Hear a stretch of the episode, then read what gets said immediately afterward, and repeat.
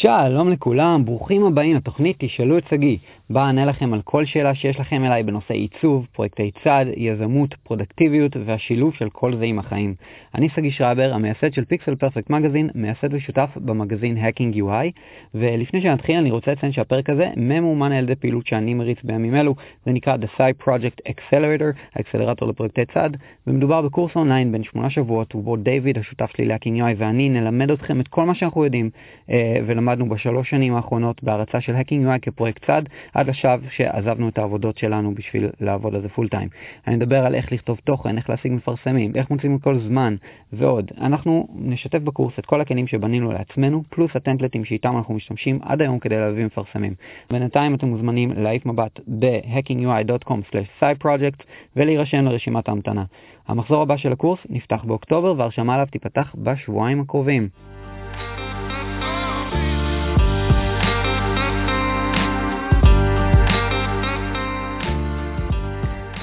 Sagi. This is Aviva. I'm a freelance graphic designer. I was wondering how do you integrate your skills as a graphic designer into UX UI production? Let me know. Thanks. היי hey, אביבה, תודה רבה רבה ששאלת את השאלה הזאת. זאת שאלה שאני מקבל כל כך הרבה ולכן אני ממש שמח ש, שאני מקבל הזדמנות לענות עליה פה בתוכנית. בדיוק בשביל זה אני עושה את התוכנית הזאת. אז בהקשר של מה ששאלת אני רק אחזור על השאלה איך אני לוקחת את הכישורים שלי כמעצבת גרפית ומיישמת אותם על מנת להיות מעצבת חוויית משתמש, כלומר את אמרת UI או UX, אה, אלה שני דברים שונים ואני אגע בהם עוד רגע.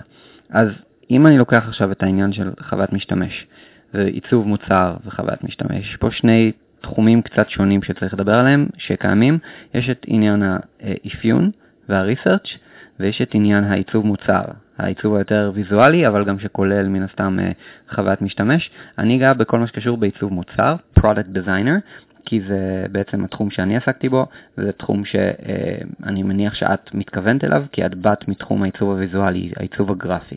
אז איך בעצם עושים את הסוויץ' בין זה שאת עכשיו מעצבת גרפית למטרה שלך להיות מעצבת חוויית משתמש, מעצבת מוצר?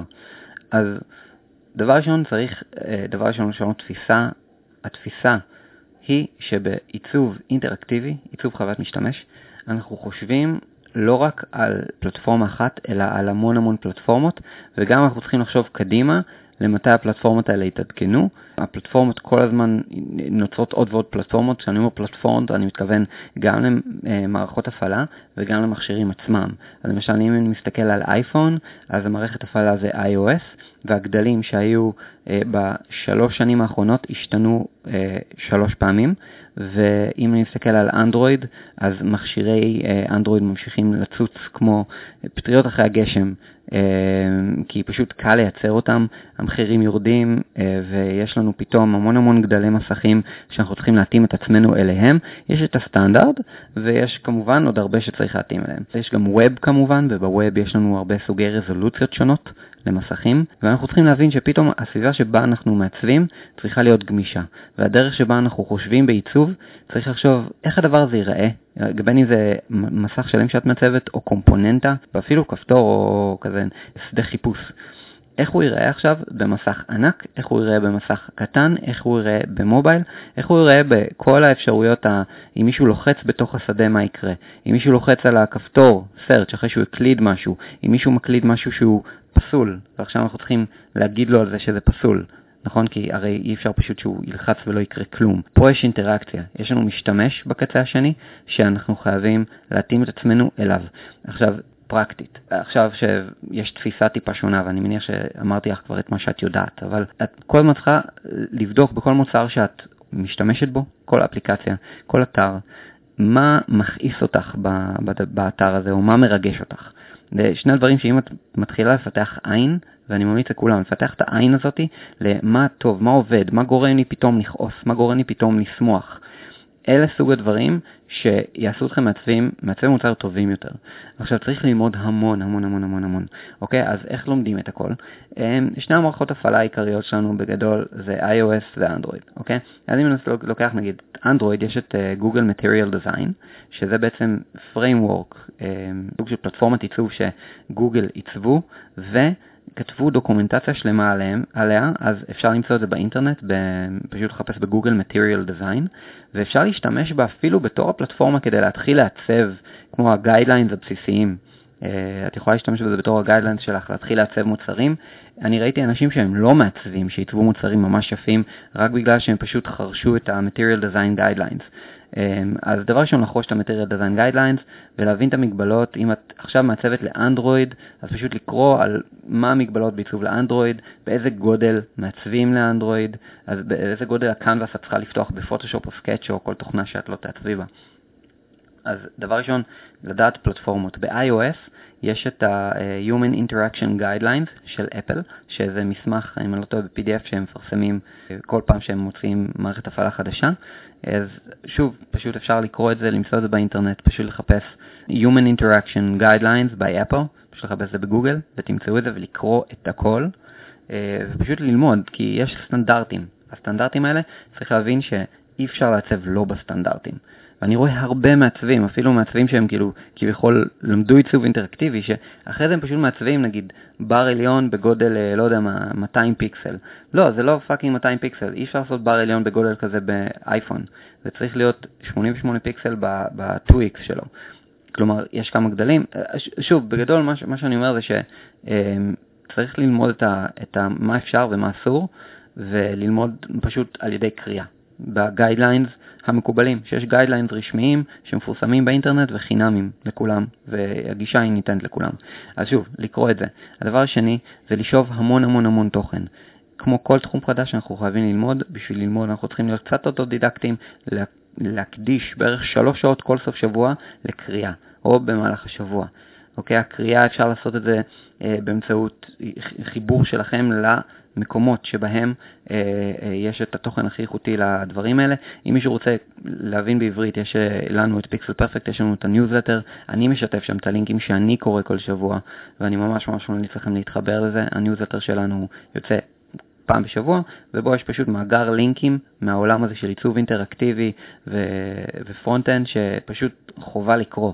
אז בשביל להיות בעניינים, אפילו השבוע יצא Sketch, גרסה חדשה של Sketch, כן, אם אין, גם אם אין לכם Sketch, תקראו, כנסו ללינק, תקראו מה חדש ב Sketch עכשיו, להבין פשוט מה קיים מבחינת כלים, מבחינת מחשבות של אנשים אחרים, אני מפרסם שם גם case studies שאנשים הוציאו, הניוזלטר של Pixel Perfect לפי דעתי זה מקור מעולה, בשביל זה פתחתי אותו לקהל הרחב, אני הייתי עושה את זה בשבילי, הייתי עושה בזמנו אפילו את, את הניוזלטר הזה בשבילי, הייתי עושה לי רשימת לינקים, עוד לפני שהתחלתי כל הדבר הזה של הדברים שאני קורא, בשביל שאם אני אצטרך פעם לחזור בשביל research של איזשהו פרויקט שאני עובד עליו, אני אוכל להשתמש בו. אז שוב, ניוזלטר אה, של Pixel Perfect זה דבר אחד. עכשיו דבר שני, יצאו כל מיני גופי תוכן בעברית ממש טובים לאחרונה אה, בארץ. סתם דוגמה, יש את הניוזלטר של מריה למבריאנוב, הכישורים של מריה, מומלץ, מומלץ ממש בחום, אה, ויש את המגזין של Create של ליאור יאיר, אה, רונית קליין, יש אחלה מאמרים שם, גם לא מהם, גם מהתעשייה. אז מומלץ לקרוא. ובנוסף, אני ממליץ להירשם לניוזלטר שנקרא Sidebar, sidebar.io, שנותן לכם כל יום חמישה לינקים איכותיים של עיצוב, ולבדוק אה, Designer News. Designer News זאת קהילה של אנשים שמשתפים בה אה, לינקים, דברים שהם כתבו או עשו, ואני ממש ממליץ בחום אה, להיכנס לזה. אז Designer News, סבבה, אמרנו, ממשיכים הלאה. דיברנו על תוכן, ואין, תוכן זה חובה. אתם חייבים ללמוד עכשיו, אין מה לעשות, אני מבטיח, אני מבטיח לך, אביבה, אם את עכשיו חודשיים, שלוש, את טוחנת תוכן, פשוט קוראת המון המון מאמרים, את תהיי במקום אחר לגמרי. את כבר תהיי בדרך שלך להיות מעצבת מוצר מוצלחת. אוקיי, הלאה. מבחינת חוויית משתמש, אני הייתי ממליץ לקרוא את כל מה שרק אפשר באינטרנט על Jobs to be done, ואינטרקום, חברת אינטרקום, היא רושמת, אה, הם, הם מפרסמים מאמרים ממש ממש טובים בנושא הזה של Jobs to be done, הם אלה שבעצם פתחו את זה לעולם אה, של העיצוב בצורה הכי טובה שרק אפשר, אז תקראו על כל מה שרק אפשר מבחינת חוויית משתמש ו-Jobs to be done אה, באינטרנט. אז את זה. עכשיו, מה שצריך עוד זה ללמוד איך ליצור prototype ים של אינטראקציות, יש כל מיני כלים לזה, אבל שוב, זה עם הזמן לומדים גם באיזה כלים להשתמש, למשל עיצוב אינטראקטיבי אני ממליץ תמיד על Sketch, אה, יש גם כלי חדש שנקרא Figma, אבל צריך להבין גם את הכלים שמשתמשים בהם בשביל ליצור prototype ים ספציפית מעצבים, אנחנו עושים, צריכים להנפיש את האנימציות שלנו, להראות למתכנתים שאנחנו עובדים איתם, איך בעצם אנחנו רוצים שמשהו ייראה במצבים שונים, אז אני ממליץ על שילוב של Sketch ו Principle לאינטראקציות. יש כמובן גם את InVision שאפשר לבנות שם פשוט prototype ים של דפים. אני לא אכנס לכל הכלים, אבל בגדול צריך פשוט ללמוד את הכלים. עכשיו לגבי קוד, יש ויכוח בקהילת העיצוב האם מעצבים צריכים ללמוד קוד. אני אומר, אם את רק מתחילה, את לא צריכה ללמוד קוד, זה בסדר, אבל את כן צריכה להבין את הבסיס של HTML ו-CSS. חייבת. אין דרך אחרת, אה, זה הדרך היחידה שלך להיכנס לאיכשהו להבין מה זה תכנות, במיוחד אם את תעבדי על פלטפורמות יותר מסובכות כמו iOS ואנדרואיד אחרי זה, טיפה להבין structure, טיפה להבין איך קוד בנוי, איך uh, הדבר הזה שאת עכשיו מעצבת אליו, איך הוא בנוי מאחורה. Uh, כמובן שהעבודה עם מתכנתים תיתן לך את הניסיון הזה, אבל לפני שיש לך את הניסיון הזה, את צריכה טיפה להבין בזה. אז קצת לקרוא על HTML CSS. אמ, אם יש דרך אפילו לתרגל טיפה HTML CSS, אז מה טוב. הדבר האחרון שאני רוצה לציין בהקשר הזה, זה צריך לתרגל המון המון המון המון המון. דרך אחד ללמוד תוך כדי תרגול, זה פשוט להתחיל לעשות tracing לאפליקציות web ו mobile ולהבין איך הן בנויות. מה אני מתכוון? סתם דוגמה, קחי עכשיו את, וזה תרגיל שאני באמת, אני ממש ממש לא נצטרך לעשות. קחי את פייסבוק, תעשי print screen, קחי את ה print screen הזה, שימי אותו בתוך Photoshop, Sketch, whatever, ותתחילי לעשות tracing אחד לאחד, כדי שבסופו של דבר יש לך עיצוב של הדף של הפיד של פייסבוק, כמו שהם עיצבו אותו. את פתאום תתחילי להבין את כל השיקולים שלהם היו בעיצוב של הדף הזה. את פתאום תתחילי לשאול את עצמך, רגע, למה פה פונט 13 ופה פונט 14? למה פה פונט 17 ולמה זה מיושר לימין ולמה הוא בצבע כחול קצת יותר כהם? את פתאום תשימי לב שיש להם שכבות שלמות שאת לא מאמינה אפילו שהם, שהם חשבו על, ולא שמת לב אליהם אף פעם. כל מיני דברים כמו פיקסל אחד, קו של פיקסל אחד שמפריד בין התפריט העליון לגוף, לגוף אה, של ה-background הלבן, כדי טיפה להבליט אותו יותר מעל, מעל הלבן, או כל מיני דברים כאלה קטנים שלא שמים לב אליהם ביום יום, אבל ברגע שמתחילים לעצב, צריך להבין אותם, צריך לדעת איך הם בנויים. אז צריך לתרגל המון, אז נגיד פייסבוק, טוויטר, קחי print screen ים של האפליקציות באייפון שאת משתמשת בהם, ותתחילי לעשות tracing עליהם. פשוט להבין, פתאום את תתחילי לראות patterns, כאלה דברים שחוזרים על עצמם, תתחילי להבין אה, את המוסכמות שבהם העיצוב האינטראקטיבי עובד, וזה מאוד מאוד מעניין. אה, התרגיל הזה הוא נותן המון המון המון בזמן כל כך קצר, ואפילו אפשר לקרוא לזה ל hack. זה, זה חתיכת hack כדי להגיע להיות מעצבת מוצר מן המניין, פשוט זה כאילו, אה, פשוט לא יודע, שבוע של tracing כאלה של כל מיני אפליקציות ואת כבר די מבינה מה הולך, אוקיי? שני דברים חשובים לסיום. בסופו של דבר, את באת מתחום העיצוב הגרפי ואסור בשום פנים ואופן לשכוח את מה שהוא הבסיס שלך והוא מה שילווה אותך ויעשה אותך מעצבת טובה בתחום האינטראקטיבי. לא לשכוח טיפוגרפיה, קומפוזיציה, קונטרסט. אלה הדברים שאת צריכה תמיד תמיד לזכור ולכוון אליהם ובעצם כל מסך שאת רק תעצבי, תחשבי איך אני עכשיו מדפיסה את זה, אם אני מדפיסה את זה, זה ייראה לי כמו פוסטר יפה לתלות בבית, פשוט ככה.